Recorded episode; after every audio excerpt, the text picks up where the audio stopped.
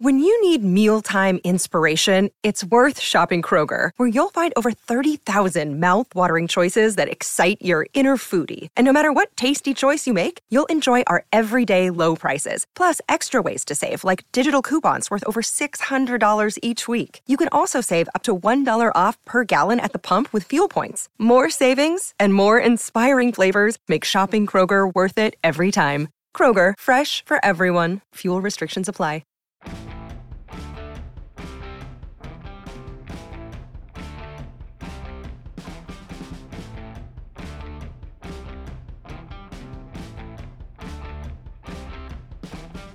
Bringing you the best day of the week college football time. The Patriots currently sitting with just two wins, getting shut out at home for the second time this season. As has been the case for weeks now, there's nothing better to do really than talk about the future and some of the young blood that's going to be brought into this organization. This show is brought to you by our friends at FanDuel and SeatGeek. More about them later. But first, Alex, how are you and what did you think of this week's games, real quick? The the championship games are awesome, and it's it sucks that the Pac-12 is going away, and we'll probably never really have a weekend like that again. And we'll see what happens with the ACC. I wouldn't be so sure the ACC is going to hang on after the committee's decision to leave Florida State out of the college football playoff. But boy, just just every game coming down to the wire, all hard fought games. Um, really, a lot of good football. We're obviously going to talk a lot about the Pac-12 championship game between Oregon and Washington. That was probably the best game of the weekend, but I thought, you know, Florida State, Louisville was kind of, you know, those dogs that are like so ugly, they're cute. People say like that's kind of what Louisville, Florida, what Florida State was. Um, I thought it was, even though it wasn't a close game, it was very fun to watch Texas and watch that offense. And mm. I'm really looking forward to seeing them in a couple of weeks against Washington. And I think that will be an unbelievable game. That's going to be one of the better college football playoff games we've seen, or it should be. Um, so yeah, I thought we got treated, and then obviously the SEC championship was a great game as well. So mm-hmm. I thought we mm-hmm. got treated to a great slate, um, and, and definitely found out a lot about some of these college prospects as well. Well, you mentioned the Pac 12 championship, RIP. So we're going to talk about it. All right, two quarterback prospects that everybody's going to be talking about this offseason. Bo Nix went 21 for 34, 239 yards, three touchdowns, and an interception also had six carries for 69 yards. Michael Penix Jr., pretty, you know, whole hum performance from him, always relatively because we know what he can do. Yeah. Michael Penix went 27 for 39, 319 yards, 8.2 average touchdown and an interception, 87.8 quarterback rating. Really, Dillon Johnson was the story of this game. Guy, yeah. 28 carries, 152 yards, and two touchdowns. Like that's where awesome. the game was at. Yeah. But uh, what did you think about the performances? Uh, we're gonna see more obviously from Washington. Uh, did Oregon make the playoffs? No, Oregon not make the playoffs. No, Oregon's not. I would no. We, no, Oregon's out of the playoff. They have a bowl game. I would imagine Bo Nix won't play in that. Mm-hmm. So well, we got probably... two guys who were in the Heisman race. That was oh yeah, yeah, sorry, college yes. football. I'm getting all I'm getting all my ducks in a row. I'm still there figuring it out. But honestly, I'm way past where I was this point last year. Thanks to you, my good friend. Uh, but yeah, what did these quarterbacks do for their draft stock? So I thought uh, Penix, I'll start with Penix because it's a little easier. I, I don't know that he raised or lowered it. I think, like you said, it's kind of the performance we've seen for him. I, I don't look too much at that low touchdown number. Dillon mm-hmm. Johnson cleaned up quite a bit in the red zone. Penix was getting them up and down the field. Uh, six of their eight drives out, excluding the two at the end of each half to just run out the clock. Six of their eight drives ended in, in points. So mm-hmm. he moved the ball well, even if he wasn't the one throwing the ball across the goal line. Uh, did throw a bad pick. I, he did struggle with pressure a bit, which is something to watch. But I think overall, he made the throws he needed to make. He outdueled another guy we expect to be a first round pick. He was the better quarterback in this game. Uh, you, you saw that leadership, that fight coming through. The biggest thing for me for him, again, I don't necessarily think he improved his draft stock. He did, it was minimal. I don't think he improved his draft stock in this game, but he allowed himself the opportunity against Texas. And then, really, what you're looking for if, if Washington wins that game against either the Alabama or Michigan defenses in the championship. And those are two, either way, it would be the best defense he's faced all year. He plays well in that game. Like he outduels Quinn Ewers. So boom, he'll have outdueled two two of the players in the class, right? And Nix will have outdueled twice, and then um, and then who uh, uh Texas Ewers, mm-hmm. and then he'll have a chance to potentially outduel McCarthy, but have a chance to beat a really good defense that's where he's really gonna, you know, is he a first round pick? Is he a top 10 pick? how do we talk about Michael Penix? I think the college football Mm-hmm. playoff will maybe give us a chance for that. I, I don't want to give the guy credit for what he hasn't done. I don't think he's a top 10 picks right pick right now. You take the resume he's established to this point, and he goes out and puts up, you know, 300 three against Texas against Alabama or against Michigan, that's a top 10 pick, assuming his medical's clear. So he he's afforded himself much more, and that's going to be a theme here. You'll notice that he's afforded himself much more opportunity down the road, and that was, I think, the biggest thing for him. So, not the one bad pick aside, I thought he was fine. Again, pretty typical, but it's more the excitement about what are we going to see from him next. That's where I'm at mm-hmm. with Michael Penix. With Bo Nix, um, and we were texting too. I, I texted you. I was like, "Road Nix popping up," and then he started to pick it up a little bit. Yeah, so he had a kind of a roller coaster game. There were flashes where he was good, and I, Mhm. I, it, it was weird. His strengths didn't show up in this game. His Mhm. weaknesses were where he played the best. So I don't really know what to make of it. Like I thought he did a good job attacking the middle of the field in the intermediate and deep parts. And you talked about that. That was one of the things you wanted to see. Right, and that that la- that throw he made, which ended up being his last play of the game, the touchdown mm-hmm. late to make it a three point game, the catch and run. That's a great throw. That's a throw that he has not made with any regularity this year, and to make it in that spot is certainly significant. But he was 10 of 16 throwing within 10 yards of the line of scrimmage. He was erratic at times. I didn't think he looked great under pressure. So, like, that was kind of a draw because it was like, all right, he did some stuff I wanted to see him do that he hadn't been doing, but the things that you're going to kind of hang your hat on with him weren't there. What really bothered me about Nix's performance, and I know some people are going to say this is nitpicking, but this is the way it's going to be looked at by NFL evaluators. He throws that touchdown pass, the catch and run to make it a three point game, 34 31, with I think it was like two and a half minutes to go. Mhm. And Oregon kicks the ball back off to Washington with three timeouts. It is a three point game. Oregon's defense needs to stop. Oregon Nix will get the ball back, go down the field, have a chance to at least tie the game with a field goal. Same spot he was in in the regular season meeting back in October. Boom, redemption shot. That's what you're looking for. When they go back to the sideline, though, the Oregon offense, and Taylor, I think you saw this. I think I texted you about this. Mhm. He's on the bench, slumped over, towel over his head, not watching. And there's there's players coming up to him, trying to hype him up, and he was disengaged. And look, was Oregon going to win the game at that point? Probably not. But there was a real chance they were going to get the ball back. Mhm. And you got to be ready to go, dude. Like you Yeah. you need to snap in. And he's supposed to be like over 60 career college starts. He's supposed to be this veteran leader, poised, composed, experienced. I didn't like that. And people will eh, there's a couple things people will say to come back from that. One, people will say that's ridiculous. I would say we did this with Caleb Williams for months, and we're going to continue to do it for months with Caleb Williams. And Mhm. it's a fair critique of Caleb Williams as well. Yeah. Both of them. The body language in big spots in big games concerning. People will say, well, Michael Penix put his head in the equipment box last week in the Apple Cup. I personally make a difference between like Penix's job was done. He got him down the field in a field goal range in a tie game. They're going to kick it. They're either going to go overtime or the game is going to be over. Some There's- guys just don't like watching the end of games like that. Exactly. That's pretty common. Yeah. There's lots of players and coaches that don't watch game winning field goals. I Mhm. have me personally, I would watch it. I have no problem if like if he stayed in there like during the coin toss. Let's say he misses the kick and Penix stays in there as they're going to overtime in the coin toss. I'd have a problem That's with it. weird. But no, he didn't. He didn't want to watch the game winning field goal. He's he's a guy who wears his emotions on his sleeve. We've seen that. But I think he's a team first guy. I don't think he's a guy that's going to bow out. He's not a guy. The game's not over with him. And I they haven't lost any games this year. But going back to his time in Indiana, that guy plays till there's zeros on the clock.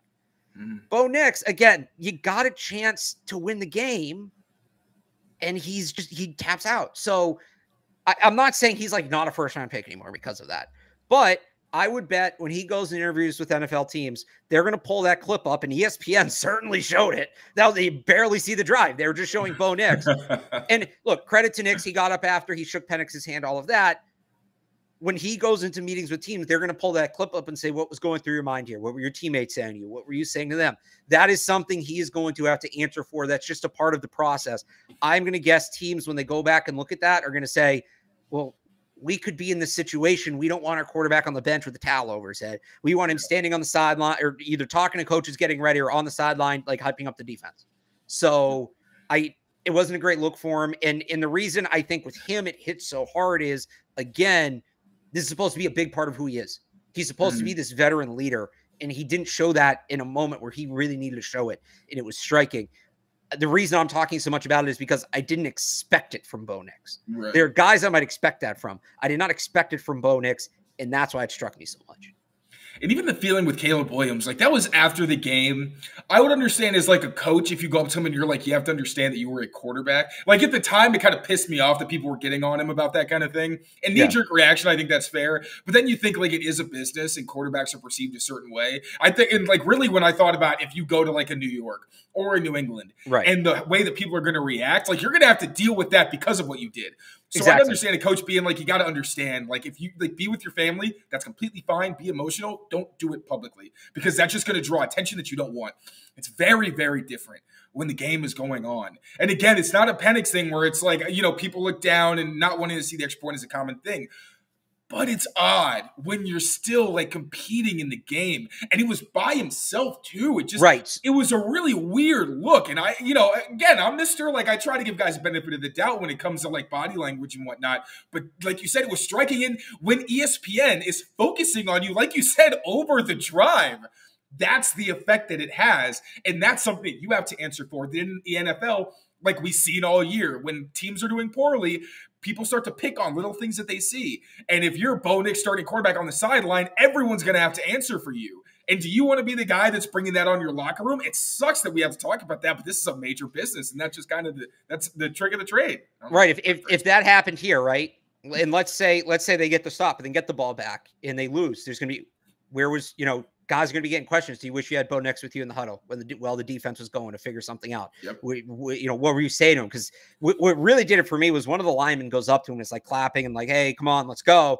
And Nix didn't move. Like at that point, it's like, "Hey, they're like looking for you, man. Like let's yeah. let's go." So I, I don't want to pick on the kid too much, and mm-hmm. and we probably have, but um, uh, that's it's fair, it's fair because it, it, it stood out. Yeah, yeah, no, it it stood out, and I think it's something he's going to be asked about. Yep. We're going to move on, but first, quick word from our friends at FanDuel. We'll be back. Score early this NFL season with FanDuel. You know it's America's number one sports book. Right now, new customers get $150 in bonus bets with any winning $5 money line bet. Look, if you're not good at math, you, you even you know that's a good deal. I mean, I'm not good at math, and I, I know that's a good deal. That's 150 bucks if your team wins. If you've been thinking about joining FanDuel, there's no better time to get in on the action. The app is easy to use, so easy to use. There's a wide range of betting options, including spreads, player props, over-unders, and more. Visit fanduel.com slash Boston and kick off your NFL season. FanDuel, official partner of the NFL. All right, here we go, folks. Now pay attention to this. 21 plus and present in Massachusetts. Hope is here. First online real money wager only. $5 pregame moneyline wager required. First online real money wager only. $10 first deposit required. Bonus issued as non withdrawable bonus bets that expire seven days after receipt. See terms at sportsbook.fanduel.com. Gambling helpline ma.org or call 800 327 5050 for 24 7 support.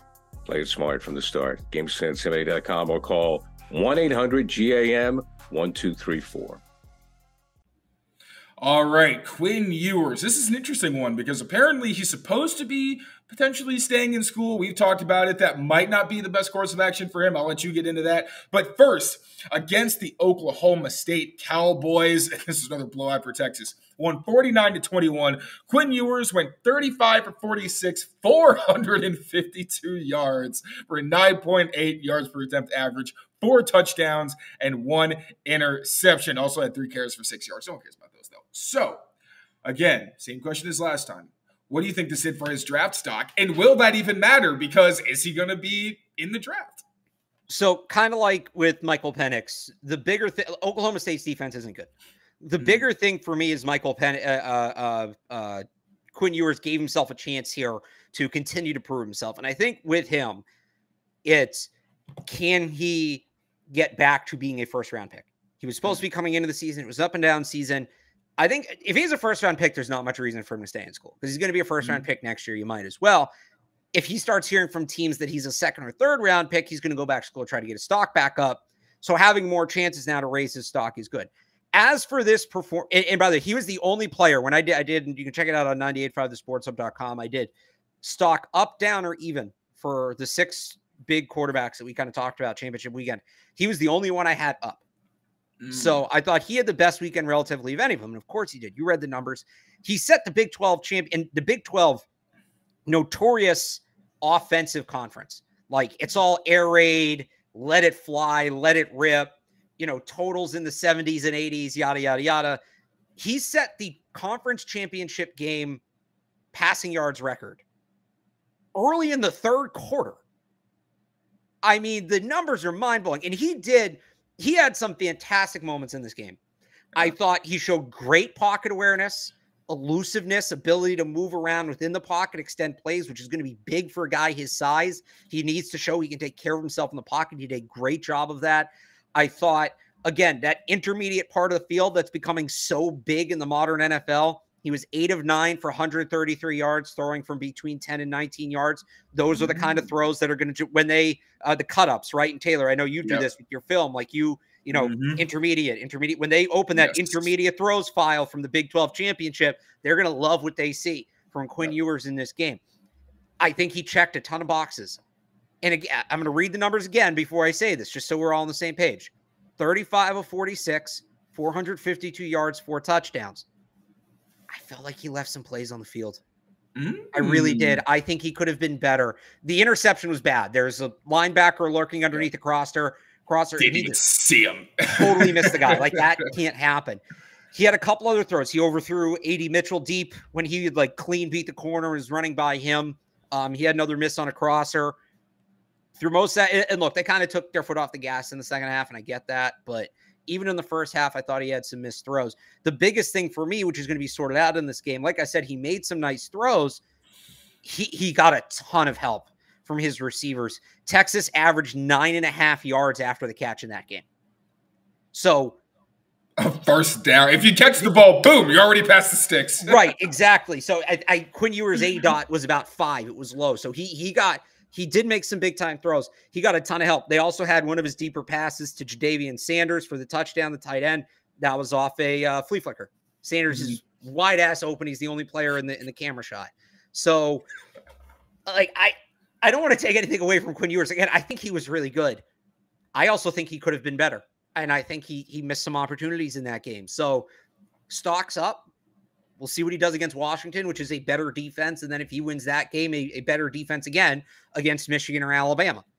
I mm-hmm. still think he certainly has a chance to be in the first round conversation. But my biggest takeaway from this game, Taylor, I don't know that I need the Patriots to get Quinn Ewers. I need the Patriots to get one of these Texas skill position players. I really do. I, I think Xavier Worthy. I feel like you've been talking about him quite a bit so yeah, he's been he stood out to me since he was he was I mean he was a five star freshman. He's not some mm. sleeper came out of nowhere. He's always been highly regarded, but he's torn up Alabama twice. How many guys can you say that about? Uh, yeah. He's been good all year this year. My comp for him and get ready here. Tall Zay Flowers. That's really what he looks like. Like if Zay Flowers was like six one. So he has that that that quickness, the agility, the route running ability, the, the straight line speed and he's probably going to be a second round pick. That's how good this wide receiver is. Man, you're honest. getting me excited. Um, A. Mitchell to me is like it, like prime, like good DeVante Parker, like DeVante Parker against Stephon Gilmore. That one, like that's the kind of player I think he can be. I don't really have a comp for Ja'Tavion Sanders. He's a really good tight end. He's like 6'5, 250. He blocks, he catches the ball, he runs physically. Like he's a good, good Hunter Henry. Sorry, was he good Hunter Henry? Yeah, you could say that. Well, no, he's because he blocks. He's he's a more physical. He's like a well-rounded tight end. So, um, mm-hmm. they're all probably going to go somewhere between like thirty and fifty, something like that.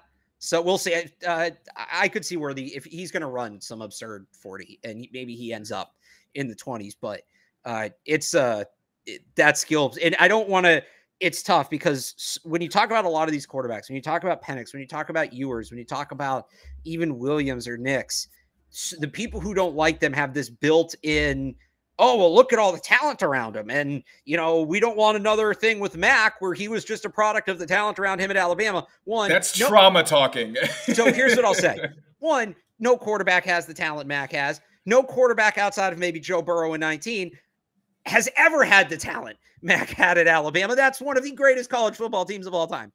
The other thing I would say is Quinn Ewers is uh, uh, not Quinn Ewers. Um, Caleb Williams is throwing to three top 150 picks. Some of them are underclassmen, so they won't be top 150 in this draft. But when they get drafted, they will eventually eventually be top 150. Jayden Daniels is throwing to two top, you know, two second round, uh, two top call it 50, 60 picks in Malik Nabers in, in Brian Thomas. We know Michael Penix is three guys that will go in the top 50. Troy Franklin's a top 50 pick. I forget the name of their other guy at Oregon. He's going to go top 100. JJ McCarthy is mm-hmm. Roman Wilson, who's a top 100 pick. He has one of the best tight ends in the class of 2025. He's not eligible this year, and he has arguably the two best running backs in college football behind him in Blake Corum and Donovan Edwards in an offense that doesn't ask him to do jack. We just talked about the group Quinn Ewers had if you don't want to take a quarterback in this draft because he has too much talent around him, you either are taking Drake Maye, who still does have Tez Walker and Omarion Hampton. Like he has talent. It's not the same level, but you're never going to see because of the transfer portal.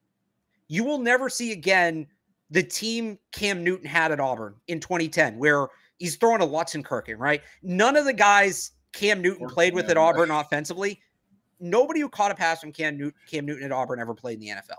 And that's why that season's so impressive. And no one he played with in the NFL ever played in the NFL either. It's incredible, except for Greg Olsen. you'll you'll never see you'll never see that again because of the mm-hmm. NIL and, and, the transfer portal. they're building super teams. So either you want you're, you're if that's your take that you can't get somebody who had too much of a supporting cast, you're either take locked into saying Drake Maye is the best quarterback in the draft, or you don't want a quarterback. The reality is, it's going to be a tough year to evaluate these guys. You have to look at what the quarterback does independently of the result. Does he, how does his pocket presence, how does he move in the pocket? Does he have a compact release? Where is he putting the ball? Forget if the, re, maybe these receivers are making good catches, but are they making good catches because the ball's inaccurate, or is he putting the ball in a spot where only the receiver can get it and they're just mm-hmm. making a good play? The other part is ideally you draft a guy you want talent around him in the NFL as well. Let's just not assume that the guy drafted by the Patriots is going to have no talent. Hopefully, they go out and they get some wide receivers too. So, uh, to bring it back to Quinn Ewers, I do think he had a very good game. I think he improved his draft stock. I think if he continues to play this way throughout the college football playoff, he will be a first round pick. He will end up declaring for the draft, all of that. He can't help that he's throwing to three guys that are potential all pros. You got to look at what he does outside of that, but they are certainly helping him out quite a bit.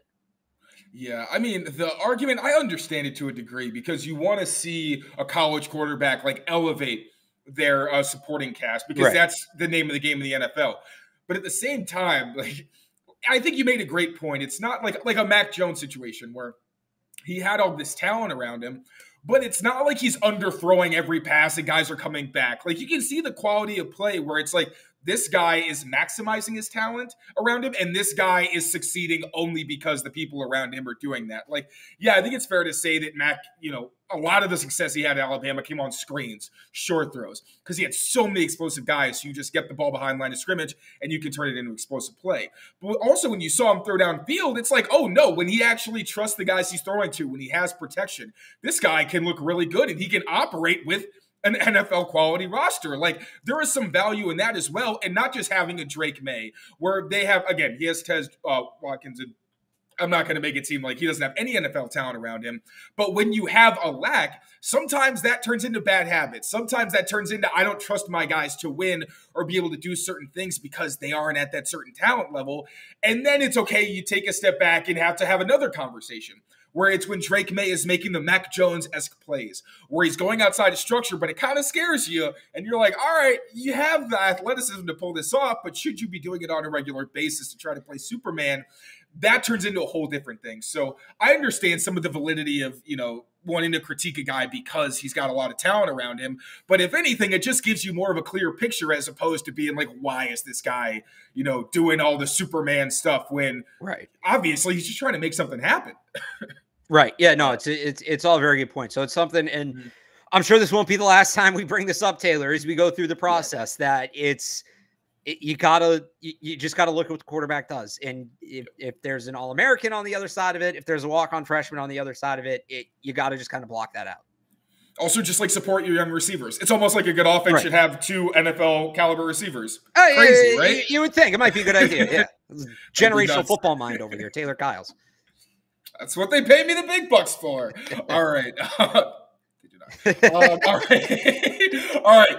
Next, we've got Carson Beck versus Jalen Milroe. Georgia versus the Crimson Tide. The game got Georgia booted out, most likely, of the college football playoffs, despite uh, Kirby's best efforts to try to get him in there. Uh, Carson Beck went 21 for 29, 243 yards, no touchdowns, but no interceptions, 84.3 rating.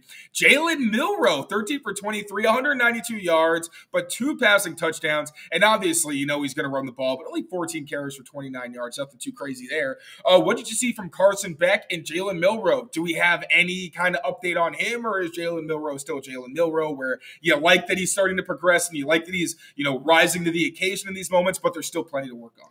Mil- Milroe, I, I still think the best course of action for him is to go back to school. And, mm-hmm.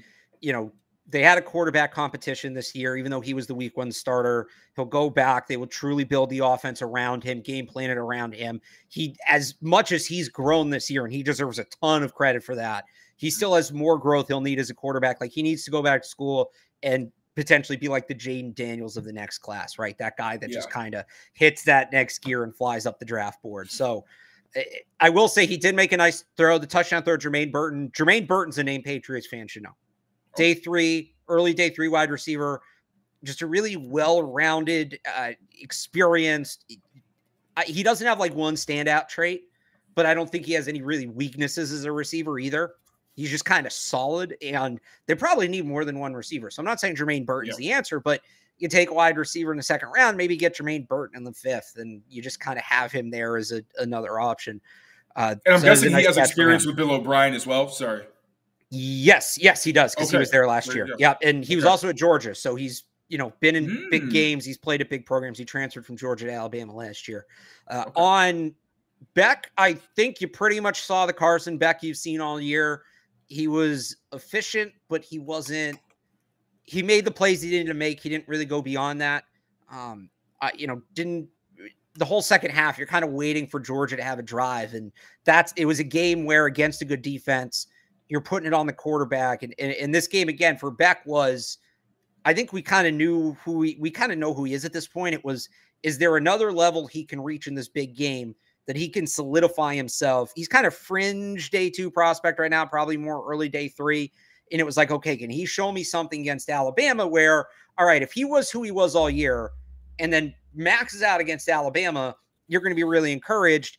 You were waiting for him to have that moment the whole second half, and he just couldn't crack the Alabama defense. Now, the Alabama defense is good, but so are NFL defenses. And he, to me, looked like a guy that could probably use another year it's going to be interesting to see what happens because you figure Ladd McConkey and Brock Bowers both going to the draft, and what are his weapons going to look like? Not it's Georgia. I'm sure they'll have good players, but will they be as good as specifically Brock Bowers? I, it's hard to imagine.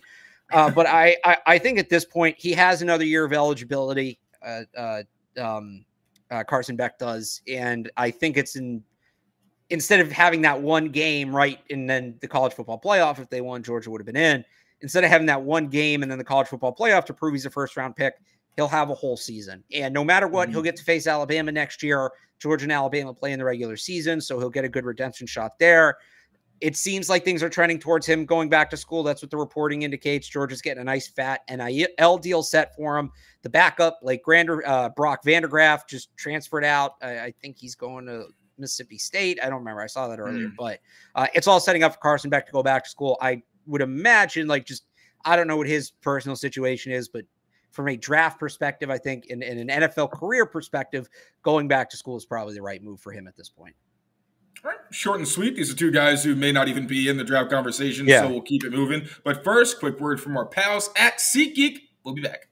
As a self proclaimed Swiftie, I have been dying to see Taylor Swift perform in person, but I'm going to have to do so at a reasonable price once the season's over. And to find the best deal on Taylor Swift tickets, I use today's sponsor, SeatGeek. With over 28 million downloads, SeatGeek is the number one rated ticket app. There's more than 70,000 events every single day on SeatGeek, including concerts, sports, festivals, and more. I actually used SeatGeek last year to see a Clippers game with my girlfriend. And with the NFL, NBA, and NHL seasons in full swing, you don't want to miss out, and SeatGeek has your tickets to every single game. Plus, artists like Travis Scott are on tour right now. They put all the tickets across the web in one place to make sure you're getting a good deal. Every ticket is backed by their buyer guarantee, and SeatGeek is the only site that lets you return your tickets ahead of the event with swaps. And you know I came through for you guys. Use my code DREAMERSPRO for $20 off tickets at SeatGeek. That's $20 off your first purchase with promo code DREAMERSPRO. Make sure you click the link in the description to download the app.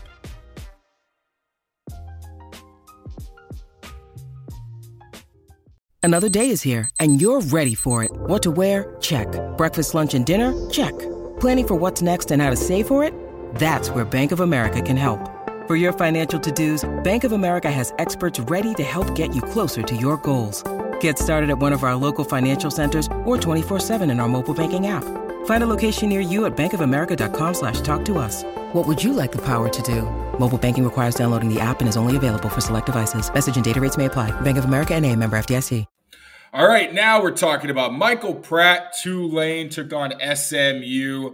Not a great day for Pratt. Uh, Tulane lost 26 to 14. Pratt went 21 for 36, 238 yards for 6.6 yard average, a touchdown, an interception, 16.8 QBR. Not great. What did you think of the performance? Was there something hidden in the stats from the game that, you know, maybe makes him look a little better, or was it as pedestrian as it looked? Nah, he looked overwhelmed. He did, and I wonder Mm. now if he plays in the bowl game. Uh, kind Mm. of like with Beck, it was he was that fringe top 100 prospect, and is he going to be that end of day two guy? That, and I know these names aren't you know the most exciting to fans, but Mm. w- was he going to be that uh, Davis Mills, uh, Kyle Trask kind of prospect?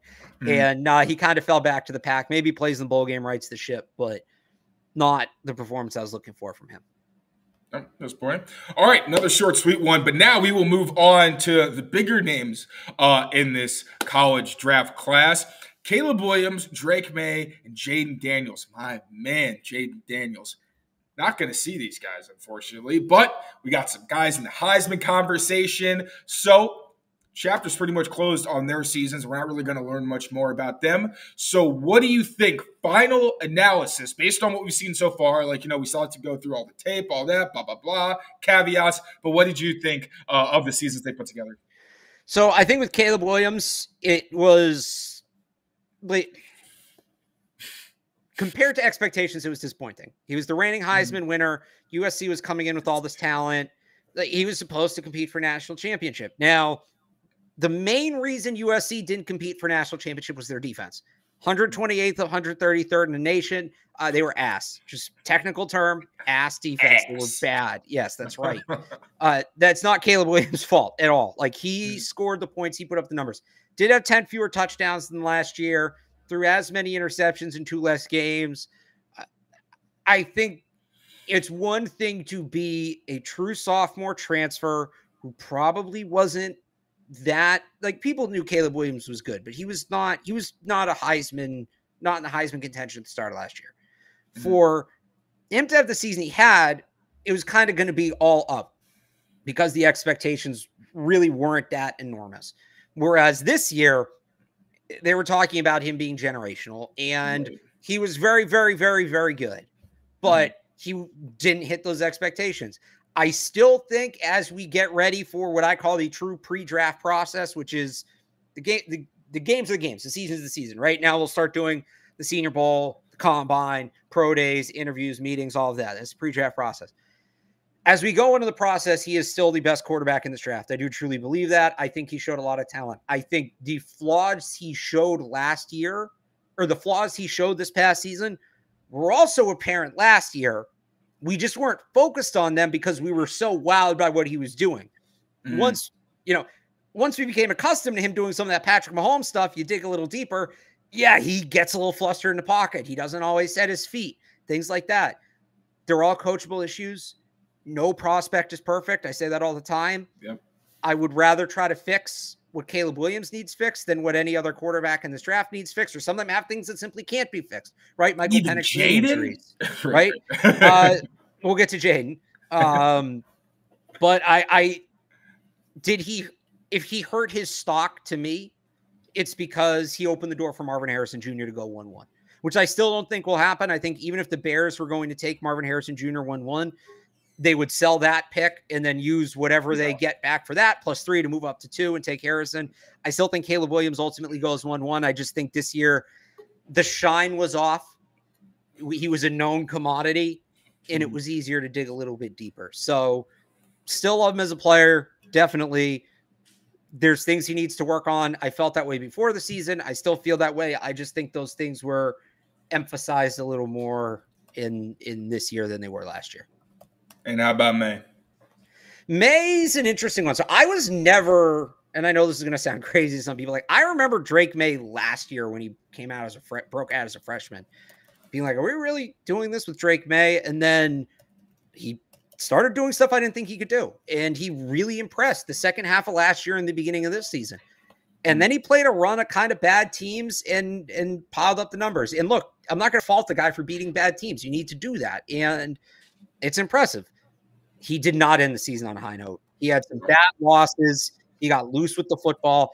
I still can't unsee, to your point, that he does a lot of the things Mac Jones does. They just work. And it's scary. to work in the ACC, which was a bad conference this year. And he didn't really play any of the best ACC teams. He played Duke. That's pretty much it. And Clemson. He didn't play well against. He has tremendous physical tools. And for that, he is still an elite quarterback prospect. The size, the arm strength, the athletic ability, the speed, that's all there. But he also needs to be able to play quarterback. So, okay, hmm. bring up the comment, gives Mitch Trubisky vibes. I get that. And Sam Howell as well. He's much more physically gifted than Trubisky and Howell were. But mm I think the concerns are the same. Those two guys did not play a lot of college football and they came in very raw and you were essentially buying potential. You weren't really buying on anything tangible with them. I think the hope this year was Maye would had so much natural ability that he would give you something tangible from a football skill set to kind of lock in that pick. He kind of did. And there are mm-hmm. people who will see what they want to see, and I understand it. But how does that some of that circus stuff transfer from the ACC to the NFL? If he can still get away with it, and I'm not saying he can't, if mm-hmm. he can transfer that to the NFL, yeah, he's worth the second overall pick. The, the Justin Herbert comp is spot on. He'll be excellent. But will it transfer? This is sorry, last point on it. He mm-hmm. needs to go, he needs to go to the senior bowl. He if he shows up and has a big week at the senior bowl, it's like, all right, he did it against elite talent. We're good. We move on. If he goes to the senior bowl and struggles, there's going to be serious questions about him. If he doesn't go to the senior bowl, I'm going to look at that and say, He's worried about struggling. That's a mm-hmm. red flag. I need to see Drake Maye go and have a good week at the Senior Bowl. If he does that, yeah, he's QB2 locked in, but he did leave the door open. Now, the Justin Herbert comp. Yeah. I like maybe my memory is foggy on Herbert.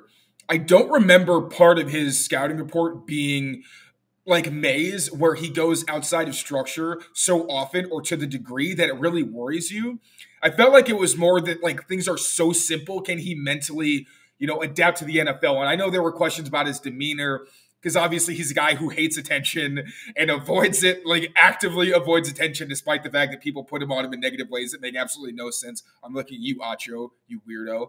Uh, but that's Herbert. But with Maye, I feel like the physical talents here, like you see the incredible arm strength, you see the easy athleticism.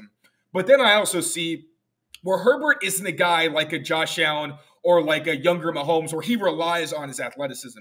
With Herbert, it's more like every once in a while he'll have a crazy run where you're like, right, this guy is six foot five. Like he's a massive and he is fast. Whereas with Maye, you know, I started to kind of watch him a little bit more. And I realized sometimes this guy is trying to run away from pressure and it works, but often, not oftentimes, but there's more times than I expected where it doesn't. And when you're in college and you're trying to escape pass rushers and you can't on any kind of consistent basis, but you're someone who tries to use your athleticism, that's like, okay, at the NFL, people are only going to get faster. So obviously, it's like a Caleb Williams situation where like you can coach that out of him, but is it really quite the same? Because I've seen so many Justin Herbert comps. I feel like you look at them, it's like tall white kid who's pretty athletic and you know can throw a pretty ball. I feel like that's where a lot of it comes from, but I also feel like the things that scare you are more prominent with Maye than they were for Herbert because with Herbert it was more mental. Well, I guess both are technically mental, but it yeah. was more can he catch up rather than can he kind of pull back on some of the stuff that worries you. Yeah, yeah, I, I would agree with that. I, I think it's more you're talking about the ceiling, but you're right. The differences, the what you're worried about in the draft coming out are are, are different with the 2 mm-hmm. Yeah. All right, last one.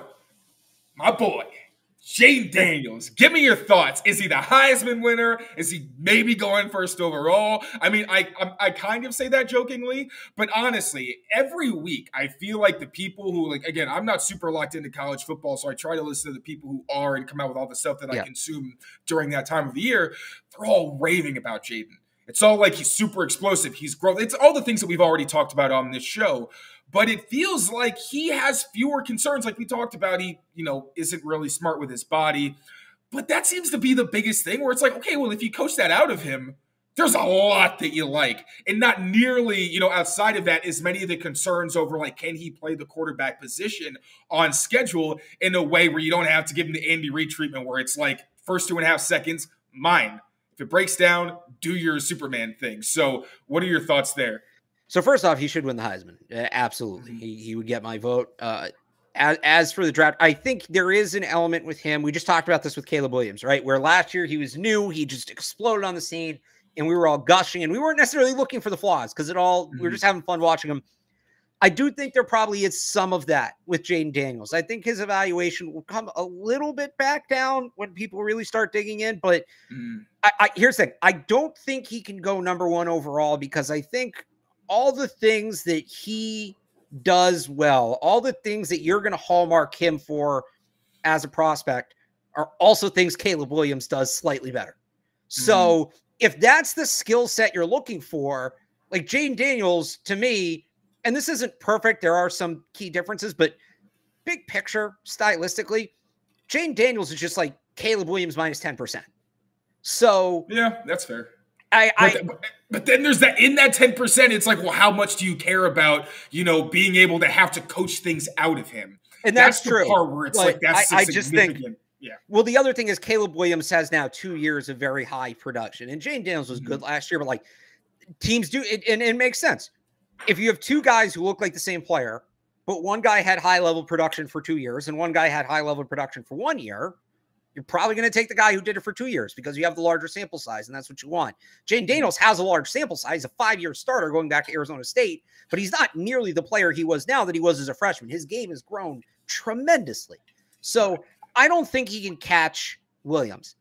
I do think he can catch Maye if mm-hmm. he has a great, you know, pre-draft process. I'm not closing the door that he gets to QB2. I think with Daniels, the first thing I point to with him is the growth and just mm-hmm. how exactly. much better he got, not just from last year to this year, but over the course of this year. Because you need a guy who's going to come in, especially a guy like Daniels, who's an older prospect. That's another reason I think, uh, you know, Caleb Williams has an edge on him, which just isn't going to mm, change. He's always going to be Williams, always be younger. You need a guy that's going to learn quick and that's going to mm, develop yes. quick. And Jayden yes. Daniels has already shown he can do that. So mm-hmm. that to me, people will roll their eyes at that. I don't care about that. How does he throw the ball? You got to learn when you come into the NFL. right. You got to learn. There's things you have to learn. And Jayden yeah. Daniels has shown he can be a quick learner. So that's exciting, especially when it comes to deep ball. It was one of his biggest weaknesses at Arizona mm-hmm. State. Now it's one of his biggest strengths. You love that. Uh, obviously, his ability as a runner is fantastic. He showcased that throughout the year. Right now, my biggest knocks on him he's going to have to put on weight.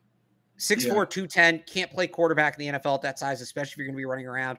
He's got to put on 10 to 15 pounds. And then can he, st- he he's going to be a little bit slower, but can he still be as dynamic when mm-hmm. he puts on a little weight? Robert Griffin III, and that's been my comp for him this whole time for Jayden Daniels. Robert Griffin III put on 10 pounds between college and the pros, and he was until Washington made him tear his knee up for a wild card game. In that still, field, that disgusting, right. awful field. Jesus, man. He, hopefully, Jayden Daniels' team cares more about his long term health than Washington did for RG three. Certainly, yeah. if if Daniels somehow goes to Commanders, I might cry. but, uh, yeah, I I uh, you know he's got to bulk up a little bit. That's certainly a thing. His age is there's nothing you can do about that. He's an older prospect. Some teams like that, but mm-hmm. I think a lot of teams they want the younger guy. They want the guy that you know they can get. How are you going to? There's a big difference between being 26 and being 29 when your rookie contract runs out. And So- with, with Drake Maye, that is an edge he has. Guy's Drake 22 Maye's a- years old, right? Like this, this, that's a lot more time that you have to. Like when you talk about all the time you got to make up. Well, by the time he's Jayden Daniels' age, he'll have been in the NFL for multiple years. Right, exactly. exactly. then, you're hoping like, all right, well, he's the same age as this guy, and he actually has NFL experience, and that can go one of two ways. It's either, I mean, it could go several ways, but you know, the extremes are this guy figured it out, and now he's playing up to his potential, versus you know the Mac Jones route where he didn't have enough support and he lost Yeah. confidence, and now you've got like a 25 year old with a ton of talent, but mentally he's fried. The other thing with Jayden Daniels for me, and this is also coachable, is I think he reads the field well. Like he can pick apart if he, when he figures out what the coverage is, he knows how to pick apart a zone or taking advantage of man coverage. He he needs to see some more complex coverage and get used to that. I almost feel like he trusts his eyes too much, if that makes Mhm. sense. Like he makes his in, and, and and this is a thing for a lot of young quarterbacks. This isn't just a Jayden Daniels thing, but it, when you're talking about a guy being a potential top 10 pick, we're going to nitpick. He makes the read, and when he makes the right read, which he does most of the time, he can pick it apart. He's not great when his initial read isn't the right read of then adjusting and coming back. Right. You and, mean and- Tua? yeah. Okay. Yeah. Tua's a, a very good example of this. Yes.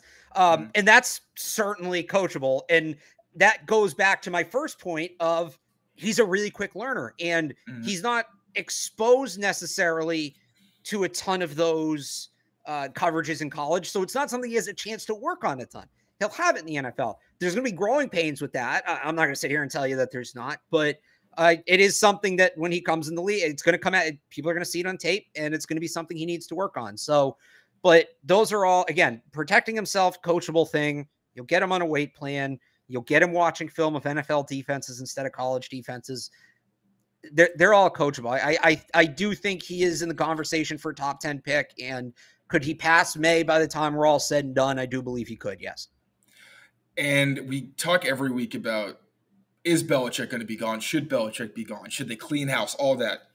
Roster building perspective, I don't think there's a whole lot of you know gray area there. Something needs to change because it has not been acceptable Yeah. for several years. But we can't pretend like Bill Belichick isn't also the smartest person, one of the smartest people who's ever been in the game of football, probably the smartest person who's ever been currently, just because of experience and success. And Brady always talks about it, how they would, you know, have their meetings every week and they would talk about this is what I'm seeing, what are you comfortable with, this is what you do. And he always talks about how I learned through Bill Belichick's perspective how defenses run. And then Belichick says, you know, conversely, that Brady taught him a lot because it was a quarterback's perspective for someone who's actually on the field. I tell you, man, I would love for Jayden Daniels to get to learn from Bill O'Brien and Bill Belichick and have that as his first couple of seasons in the league of learning from guys who Bill O'Brien, I feel like, does a phenomenal job just from watching his clinics of making the game simple and giving like that's the whole thing. He gives quarterbacks options. Like we're not looking at Mac Jones's interception numbers and being like, Bill O'Brien, what are you doing? He has nowhere to throw. You know, that's not really. I mean, sometimes because separation.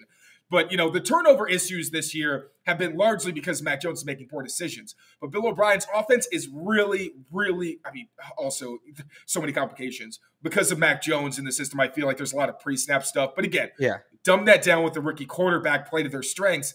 I would love to see what those guys could do with So- a smart guy who's self-aware like Jayden Daniels. Can I give you a counter to that? Mm. Put Jayden Daniels and Bobby Slowik's offense.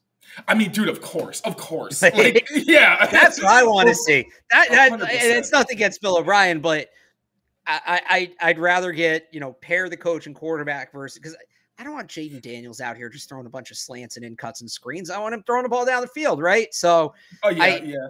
it, I, I'm not saying you're wrong. Like I think that that teaching wise, obviously O'Brien and Belichick would be, and you mentioned the point of Belichick in those Tuesday meetings with Brady. I think something like that would be incredibly beneficial. I mean, for any young quarterback, but Daniels, like I said, picking up the coverages.